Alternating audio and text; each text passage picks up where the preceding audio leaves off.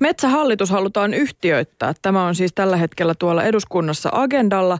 Tarkalleen ottaen Metsähallituksesta haluttaisiin muodostaa valtion erityisliikelaitos, jossa julkiset hallintotehtävät on eriytetty omaan yksikköönsä ja jonka markkinaehtoinen liiketoiminta on sijoitettu tytäryhtiöihin.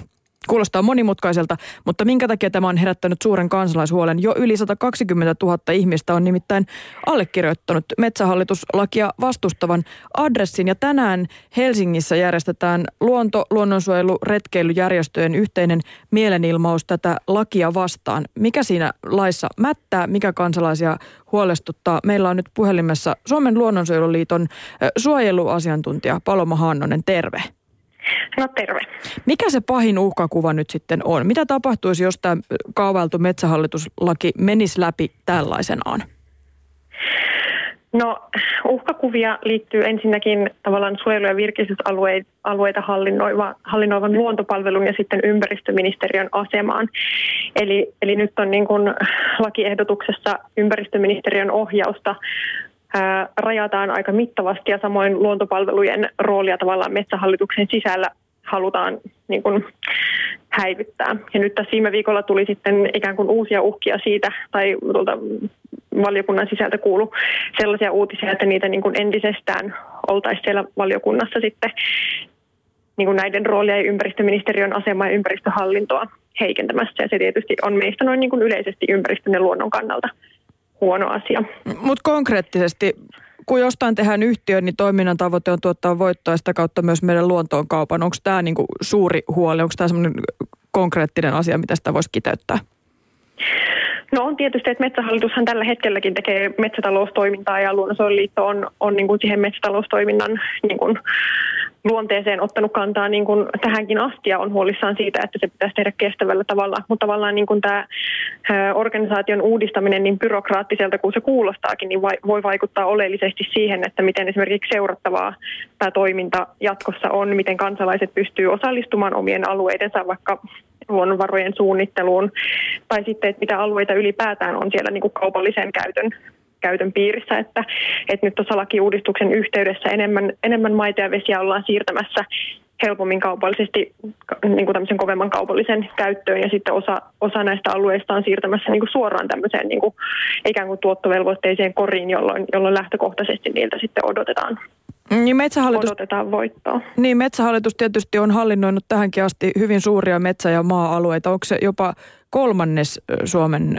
metsistä taitaa kuulla tähän heidän tonttiinsa. Ja, ja kun nämä, tämä luonnon virkistyskäyttö, joka siis myös kuuluu metsähallitukselle, niin aikanaan siirrettiin heille, niin se on ollut aika tiukastikin ympäristöministeriön ohjauksessa. Ja nyt sitten muutos olisi se, että siirtyisi mahdollisesti liikeyrityksen alle. Tietysti tässä metsähallituksen kohdalla tämä balanssi on siinä, että paljonko metsää hakataan ja paljonko suojellaan.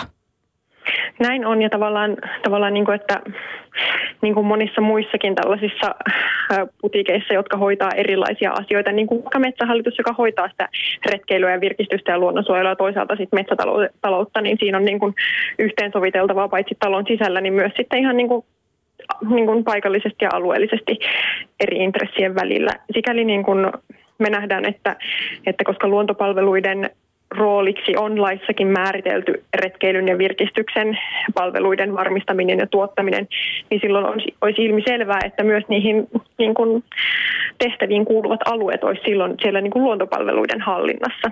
Ja, ja nyt, nyt näin ei ole siis tälläkään hetkellä, että on muutos, joka pitäisi saada. Ja sitten tavallaan niin kuin me nähdään, että, että tähän yhtiöittämiseen liittyvät ongelmat koskee erityisesti sitä, että kun kaupallinen toiminta siirtyy tämmöiseen niin kuin osakeyhtiöön, niin silloin osa, osa asioista menee sen liikesalaisuuden piiriin. Ja lisäksi, että tässä uudessa laissa ei ole kirjattu sinne osakeyhtiölakiin sitä, että tämä, tämä yhtiö olisi kokonaan valtion omistama mm. joka meidän mielestä pitäisi olla se niin kuin lähtökohta, että nähdään, että sillä, sillä toiminnalla on kuitenkin sellaista yhteiskunnallista merkittävyyttä, että näin pitäisi olla. No ympäristöministeri Kimmo Tiilikainen tuossa jo pari päivää sitten tätä keskustelua halusi rauhoitella. Sanoi, että tämä metsähallituslaki ei ole uhka luonnonsuojelulle. Tämä huoli on sikäli turhaa, koska valtion maa- ja, met- maa- ja vesialueet säilyy suoraan valtion omistuksessa. Että että tämä yhtiö saa käyttöoikeuden talousmetsissä hoitaa metsää, korjata puuta ja toimittaa sitä tehtaille, mutta nämä yhteiskunnalliset velvollisuudet, niin kuin luonnon monimuotoisuuden, matkailuelinkeinojen, saamelaisten oikeuksien turvaaminen, niin ne säilyy. Mm. No, tämä, ei, tämä ei oikeastaan ollenkaan vastaa siihen kritiikkiin, mitä me on esitetty. Eli, eli vaikka niin kun maa-alueet säilyisi valtiolla, niin on erittäin olennaista, että kuka niitä siellä metsähallituksen sisällä hallinnoi ja kuuluuko ne sinne niin kun tavallaan sinne tasekoriin, jolta, johon tehdään hakkuita, jolta odotetaan voittoa, vai kuuluuko ne sitten sinne koriin, joka lähtö, lähtökohtaisesti on retkeilyn, virkistyksen ja luonnonsuojelun käytössä. Eli se, että toteaa, että maat pysyy valtiolla, niin se ei, se ei vastaa siihen huoleen, mikä, mikä meillä on. Ja nyt tosiaan sitä ollaan siirtämässä tänne liikelaitoksen tasekoriin voittoa tavoittelevaan. Niin no, osa näistä alueista, että Ylä-Lapista ollaan siirtämässä yli 40 000 hehtaaria virkistysmetsiä suoraan sinne niin kuin taseeseen, jolta odotetaan voittoa. Ja sitten on tämmöinen ikään kuin uusi välimallin järjestely, johon, johon sitten on siirretty laajoja yleisvesialueita ja sitten, sitten tämmöisiä Ylä-Lapin luontaistalousalueita. Mm. Mutta tavallaan se intressi, intressi näiden tase, tasesiirtojen välillä on aika selvä, koska, koska alun perin näitä niin kuin tase, siirtoja suoraan sinne tuottovaateen alle oltiin tekemässä vieläkin enemmän. Ja sitten ihmisten vastustuksesta tehtiin tämmöinen, niin kuin, jotkut on sitä meille kompromissina niin kuin, myyneet, mutta, mutta et niin kun, kun sen hallinnointi ja niin kun, käytännön järjestelyt on hyvin epäselvät, niin silloin, silloin me ei olla siihen tyytyväisiä.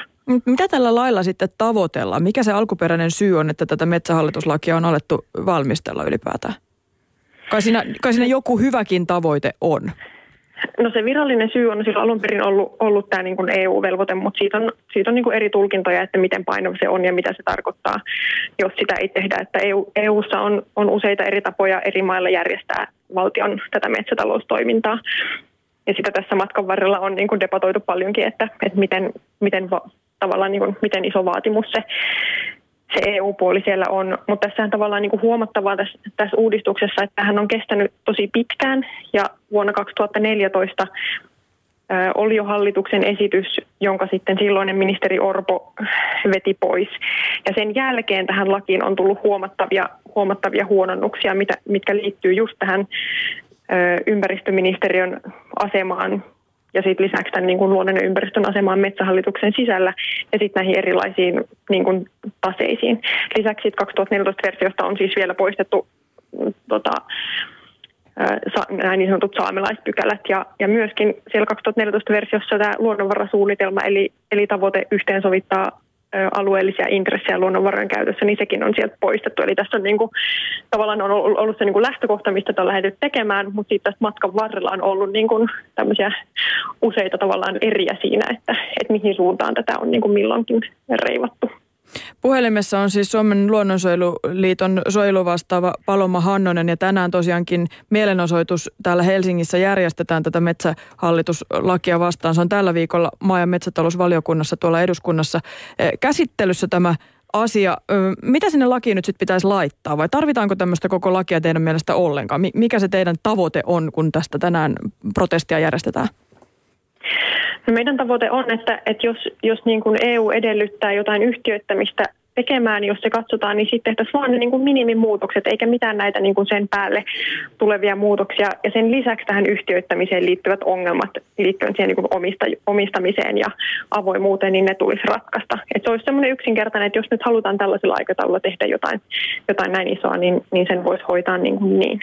Tämähän on kiinnostavaa, koska itse asiassa – myös tämä luonnon virkistyskäyttö on ainakin joidenkin laskelmien mukaan hyvinkin taloudellisesti kannattavaa. Siis näin tällaisen laskelman, jonka mukaan jokainen kansallispuistoon sijoitettu euro tukee alueen taloutta kymmenkertaisesti. Kyllä, useinhan niin kuin talouskäyttönä halutaan jotenkin katsoa pelkästään tämmöisenä niin kuin metsätaloustoimintana, kun sitten tosiaan retkeily ja matkailu tuo myös tosi paljon tuloja alueellisesti. Paloma Hannonen, Suomen luonnonsuojeluliiton suojeluasiantuntija. Kiitos haastattelusta, kiitos näistä tiedosta ja hyvää mielenosoitusta tänään. Kiitos ja hei, kuunnelkaa kaikki. John McGregor ja Paleface on tehnyt mahtavan uuden biisin Puut ovat kaatuneet, jossa otetaan kantaa luonnon tilaan tällä hetkellä. Löytyy meidän sivuilta. Yle Puhe.